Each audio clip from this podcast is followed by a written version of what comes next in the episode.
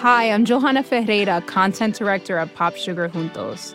Juntos is all about celebrating Latinx culture, pride, our many intersectional identities, and joy. Thanks to support from Prime, there's so much to get into over at Juntos this month. From conversations with the Latinx minds behind our favorite new movies and resurrected TV shows, to thoughtful celebrity commentary and exclusive interviews with some of the biggest Latin music artists today. And it doesn't stop there. Get more of the music, movies, and shopping you love on Prime. Whatever you're into, it's on Prime. Visit amazon.com slash prime to get more of whatever you're into from streaming to shopping. And get all of our latest coverage at popsugar.com slash juntos. Con amor, Johanna. You know how to book flights and hotels. All you're missing is a tool to help you plan that unbelievable travel experience. That's why you need Viator. Book guided tours, excursions, and more in one place. There are over 300,000 travel experiences to choose from, so you can find something for everyone. And Viator offers free cancellation and 24 7 customer support for worry free travel. Download the Viator app now and use code Viator10 for 10% off your first booking in the app. Find travel experiences for you. Do more with Viator.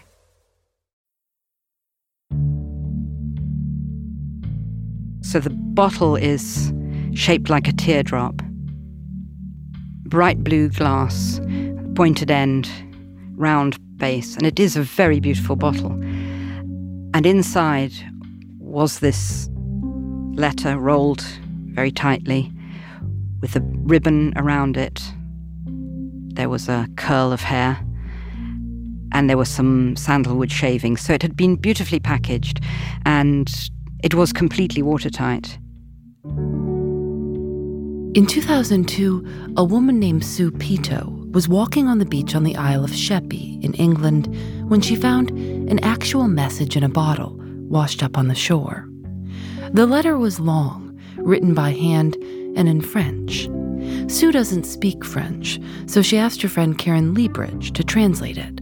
Here's Karen. I have to say that when I started reading the letter, I was rather irritated. I had a lot of work to do. This letter is about three or four pages, quite hard to read handwriting, you know, quite loopy. And um, I was. Um, have to do this now? You know, Sue's asked me, but I, you know, yes, all right, I'll do it.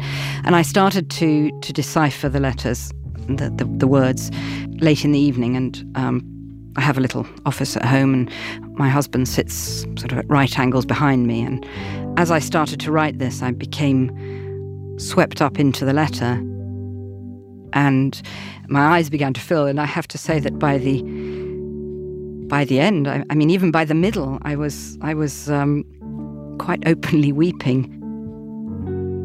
What were you thinking um, as you were translating this letter? You were there in this room weeping. What was your husband thinking was going on? Well, you know, tears come quietly, and then and then you start sort of sniveling and and you know sniffing, and um, he looks around and says, "You know, are you all right?" And I said, "Oh my, this letter is just uh, it's just very beautifully written." The letter was addressed to all ships everywhere, to all ports of call, to my family, to all friends, and to all strangers. À tous les navires au large, à tous les ports d'attache, à ma famille, à tous les amis et à tous les inconnus. Ceci est un message, une prière. Le message, c'est que mes souffrances, mes énonces m'ont enseigné une grande vérité. This is a message, a prayer. The message is that my sufferings have taught me a great truth. I already had, a long time ago, what everyone is searching for and few ever find the only person in the world whom I was born to love forever, my first son, Maurice. The prayer is for all mothers to know such a love and be healed by it. If my prayer is answered, it will erase all errors, all regrets, and soothe all anger. Forgive me, my son, my love. I thought that by clinging to your memory in this way, I would keep us both alive for as long as possible. Forgive me, my son, for not having spoken to you for such a long time. I felt I was lost, without my bearings. I kept crashing into things, stumbling everywhere. Forgive me for being so angry at your disappearance. I still think there's been some mistake, and I keep waiting for God to fix it. I thought this suffering bound me to you. It consumed me until it left no room for anything else, but I began to permit it to leave my heart, my soul, my very being. Thanks to you, my love, I succeeded in transforming this suffering into love, into life. I'm writing to you, Maurice, to tell you that I'm embarking on the search for this peace and to beg your forgiveness for so many things. Forgive me for not having known how to protect you from death. Forgive me for not having been able to find the words at that terrible moment when you slid through my fingers to express what I felt. And above all, for not having held you so tightly that God would not have been able to take you away. There is no moment in my life, my son, where you are not present. Your 13 years of life brought me infinite happiness. Today I know that you were just passing through to show me the way, to reveal how I could lead my life. I know that we will find one another again when the time comes. God owes it to us. Farewell, my son. Farewell, my love.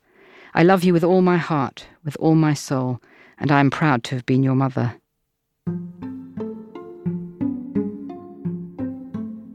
The act of translation is sometimes described like a puzzle. It's delicate work to try and get inside the mind of someone else. And with so many unknowns, it's hard to say when your work is done. In the case of Karen Liebreich and this message she'd found in a bottle, she wasn't even close to done. She wanted to know what happened. She wanted to find this woman and check in. One mother to another. I'm Phoebe Judge, and this is Love.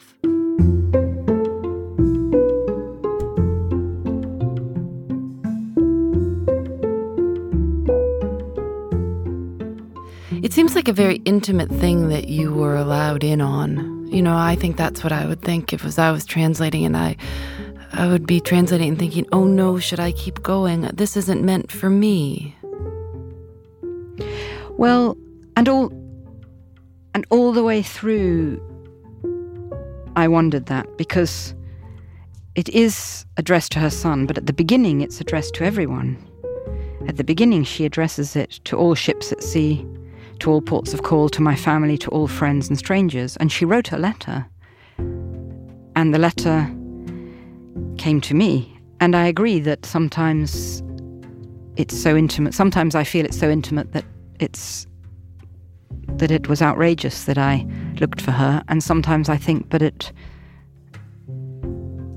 it was came from one mother to another mother, and she would perhaps be happy to know that it arrived with somebody who cared about her. She wrote down what she thought were the facts that the woman had lost a child named Maurice. He was 13. She assumed that they lived just across the English Channel in northern France. Karen has a PhD in history, so she's got experience doing research, and she figured it couldn't be all that difficult to figure out this woman's name.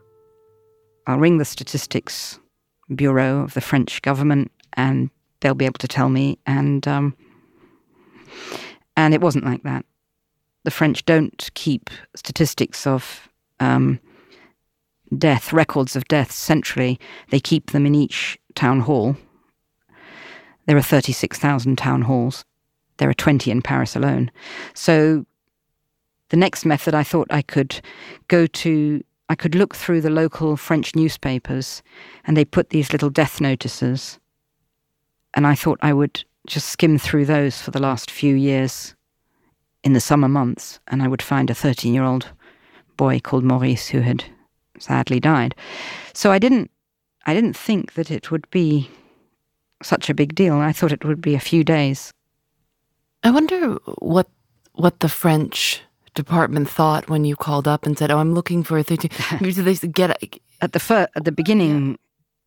The first question, the first question with every single person I talked to, I think, on this quest was, "You're not going to find her. That's just not going to happen. Thank you very much. Goodbye." But when I explained a little bit about the story or said, Can I just read you the first few lines of this letter? They almost all, almost everybody became somehow involved in it. And I remember that statistics woman, I remember her saying, Oh là là, oh, ça va jamais, de, ça va jamais donner rien. And, and then me reading her part of this letter and then her spending the next few hours. She said, I'll ring you back. And she spent the next few hours going through her stats to come back and say and, and saying, please let me know, you know, if you if you find the answer, please let me know. What happened next after you realized this, the, the, the French offices were not going to be of any help to you? Where did you go next? I saw by chance in one of our local the local magazines that fall through your door with adverts there was an advert for a private detective so i went to see him i think he'd seen a lot of um, early hollywood films and he'd his office was was as you would hope from having seen those films he didn't think i had enough information but he suggested that um, a friend of his could do some an ESDA test on it, electronic static detection analysis, and then you could you could see what else had been written on the letter. So that the, the letter was written on some pages pulled out of a, a writing block, you know, block of writing paper. And he said, well, you could with this detection analysis system, you could perhaps see an earlier letter, and then maybe there would be an address. So I went to to look at that, and that didn't work. Most people she contacted were fairly willing to help once Karen read them the letter, but not everyone. One woman in particular was totally put off by Karen's phone call. On n'a rien à voir avec votre petite histoire d'une bouteille. We've got nothing to do with your little story of a bottle, with a kind of telephonic curl of her lip. Um, and she said, anyway, it, it, just sounds like a Hollywood movie. She said, I'm sure I've seen a, a movie about this. And I said, no, no, it's you know, it's it's a true letter. It's not a movie. And she said, oh, I'm sure I saw this film with Kevin Costner. A few years before, a movie starring Kevin Costner, Robin Wright Penn, and Paul Newman hit theaters all over the world. Message in a Bottle, based on a novel by Nicholas Sparks. It didn't get good reviews. Karen had never heard of it. I thought, well, I'll I'll watch it and then I can go back to her again and say, look, it's really got nothing to do with it. And blow me, she had actually used some words from that film. There's a message in a bottle in the movie that begins exactly like Karen's letter, with to all the ships at sea and all the ports of call, to my family and to all friends and strangers. I almost fell off the sofa when I saw that. The letter in the movie says, This is a message, a prayer the message is that my travels taught me a great truth. The author of Karen's letter dropped the word travels and put in sufferings in its place. The movie letter says, I already had what everyone is searching for and few ever find. The one person in the world who I was born to love forever. Karen's letter has that exact line too. She felt ridiculous. And then I wondered if it was even true. But then it's only a very it's only two or three lines from from the film and a letter in a bottle is such a it's a cliche in itself if you like karen kept rewinding and comparing and rewinding and comparing a version of the movie's final voiceover made its way into her letter too but most of it appeared to be original it had a lot of specific references to things that didn't relate to the movie at all.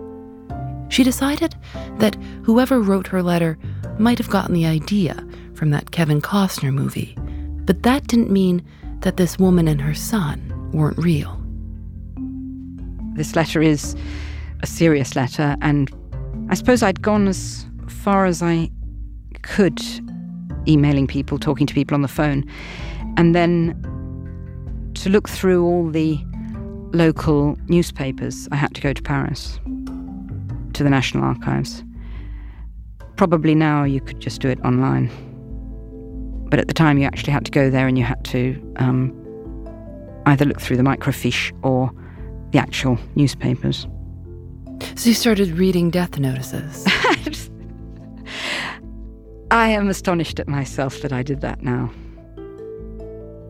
I mean, it it sounds, it makes me sound completely bonkers. But I'm a good researcher, and research is, is you know, that's my excuse.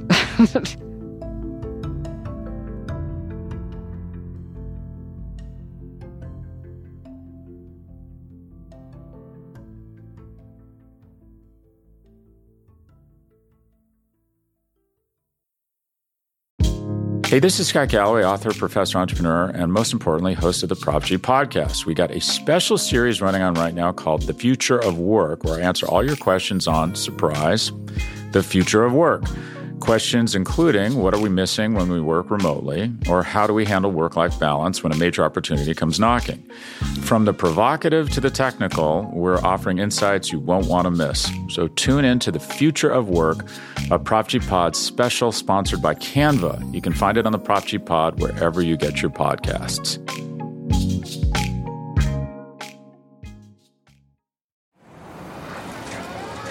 Fox Creative.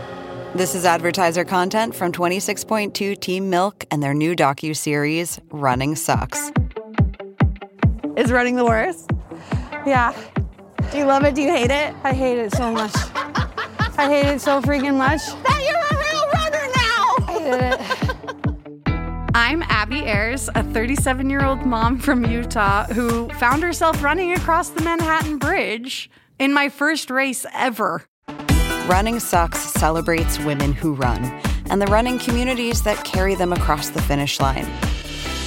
Running helped me in so many ways postpartum. It really is about taking my power back and proving myself wrong.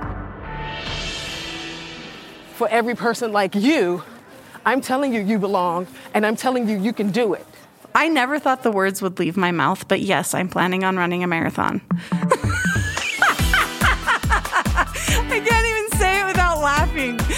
like, who would have thought?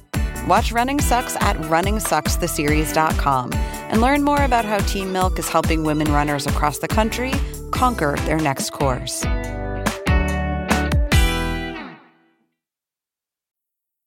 Karen got the lock of hair that had been wrapped up in the letter tested. She had the handwriting analyzed. She looked into the way the tides moved, trying to determine where the woman was when she dropped the bottle into the water. Was there any time during this that you thought in the middle of the night, maybe this is a sign that I need to get away from this letter, that this letter, whoever wrote it, does not want to be found and I should not be looking? Yes. Yes, I, I also, I often thought, I often forgot that she was a woman in mourning and it became a quest, it became a, almost a hunt. And then going back and reading the letter and seeing her grief, feeling that maybe I'm doing something wrong, looking for her. I suppose that my, perhaps my, my curiosity and my nosiness pushed me towards saying this is a letter inclined me towards saying this is a letter that would like an answer, and she's a mother sending out a, a letter. Um, it's a kind of cry for someone to read it, and and I read it, and I was moved by it, and I. I mean, yes, your your your criticism is I, I um, I perfectly take it on the chin. I mean, I gave up a lot. Of, I gave up frequently. I gave up a lot, and then I just bump into someone who said, "Oh, have you tried, you know, such and such?" Um, so I did give up all the time, but I kept doing it again. But then at the end, I, I thought, well, I really feel I've, you know, I've I've done everything. I can now I can now move on because I really tried my best to find her, and I didn't. So done now. Go back to you know, go and get a life. In 2006, Karen published a book about her search called The Letter in the Bottle A Mother's Story. It got lots of letters, it got criticisms similar to the ones you've said about intrusiveness, it got lots of people writing to me, thanking me, and saying it had helped them. And then it came out in France. I was taken over to France to, and I was on the news and it turned out that this lady had had other sons, and one of them had seen this. And it so happened that she had only recently told him that she'd done a letter in the bottle. So she'd done the letter in the bottle years before, but she had only told her son about it a couple of months before I was on the television. And he then rang her and said, I think I've just seen I think I've just seen your your letter in the bottle. I think this woman has just um, talked about it and shown something that looked like your letter in the bottle. She um, went out to buy the book. She read it and I think was horrified. The woman didn't contact Karen. She reached out to someone Karen had met with and described in her book, a clinical psychologist named Olivier Roussel. And so she sent him an email saying, I'm, I'm the author of the letter. And she said, um, I'm horrified. Um, I feel violated. That was the word she used, violé. And um, and I sent a message back via him saying, I didn't mean it in any way as a vulgar, nasty, prying thing. However, you see it, that's not how I meant it. So she then sent a message back saying she's going to have a think. Um, and she had a think for a few months. And then she contacted Olivier again and said, I'm ready to meet Karen. I think I would have just died. I think I would have been so upset if I had heard that I had made the mother. Oh, I can't even imagine what you did that night when you heard. I, I, I would not have wanted to be in your position. I was horrified. I, yes, I was upset. You, somebody who's lost a child has has um, experienced enough without having some idiot woman intruding on it and making her feel violated. Tell me about the scene of meeting her. So I I crossed over to France. She she was indeed in northern France. So I I went over and we had arranged to meet in a in a bar. Um, she gave me the address of the bar, and I was there. I don't know, an hour early or something. Um, sat there looking down the road. I sat on a strategic table where I could sort of look at the the, the way down the road, and I sat there as each um, woman was walking down towards the bar, thinking, "Oh, I hope it's not her. Oh my God, if it's her!" And then suddenly aware that if that was the first time when I realized how much I'd invested in in the fact that she would be special somehow, and she actually came in from the side, so I didn't see. She came in from the other door on the side, and so I didn't actually see her approach. The woman was about 60 years old, with dark brown hair. Karen says they talked all day long. Did you ask her that day to tell to tell you about Maurice's death? Yes. Maurice was killed in a car accident on the 27th of August 1981. And she took her son's clothing and she threw that as well into the sea and some flowers, lilies, I think, and the letter in the bottle. She threw it together. She went with her friend, the, the, the woman she mentions at the at the end that she's only going to tell one person, and and they went on the ferry across the channel. And on the way across, she couldn't bring herself to throw it. And then they, they didn't get off. They they turned straight back, came straight back on the ferry, and on the way back, she threw it. So it was very, very weird to meet. And of course, a lot of what I had researched was wrong. So, I mean, she, luckily, she was um, a very special woman who didn't loathe me for it and who managed to turn it round into something rather beautiful.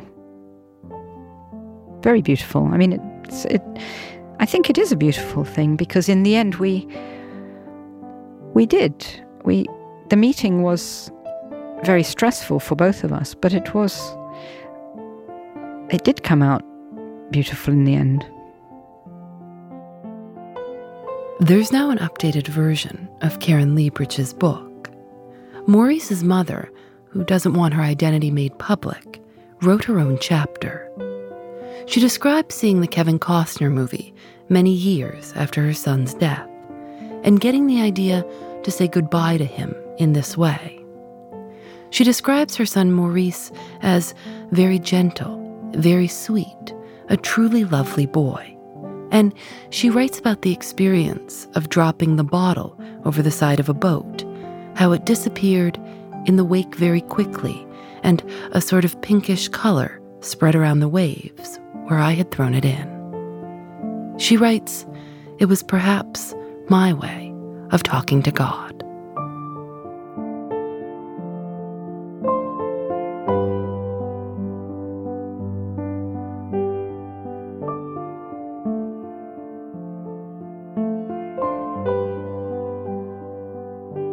This Is Love is created by Lauren Spohr and me. Nadia Wilson is our senior producer. Audio mix by Michael Raphael and Rob Byers. Special thanks to Matilda Felino. Julienne Alexander makes original illustrations for each episode of This Is Love. You can see them at thisislovepodcast.com or on Facebook and Twitter at This Is Love Show. This is Love is recorded in the studios of North Carolina Public Radio, WUNC. We're a proud member of Radiotopia from PRX, a collection of the best podcasts around. We'll be back next week. I'm Phoebe Judge, and this is Love.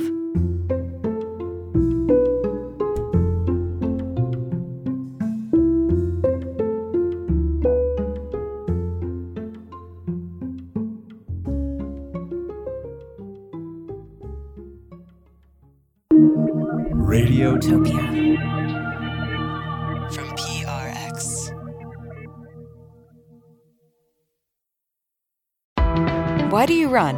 Why does anyone? I always thought that runners loved running, and that's not the case. Most runners hate running, but they choose to do it.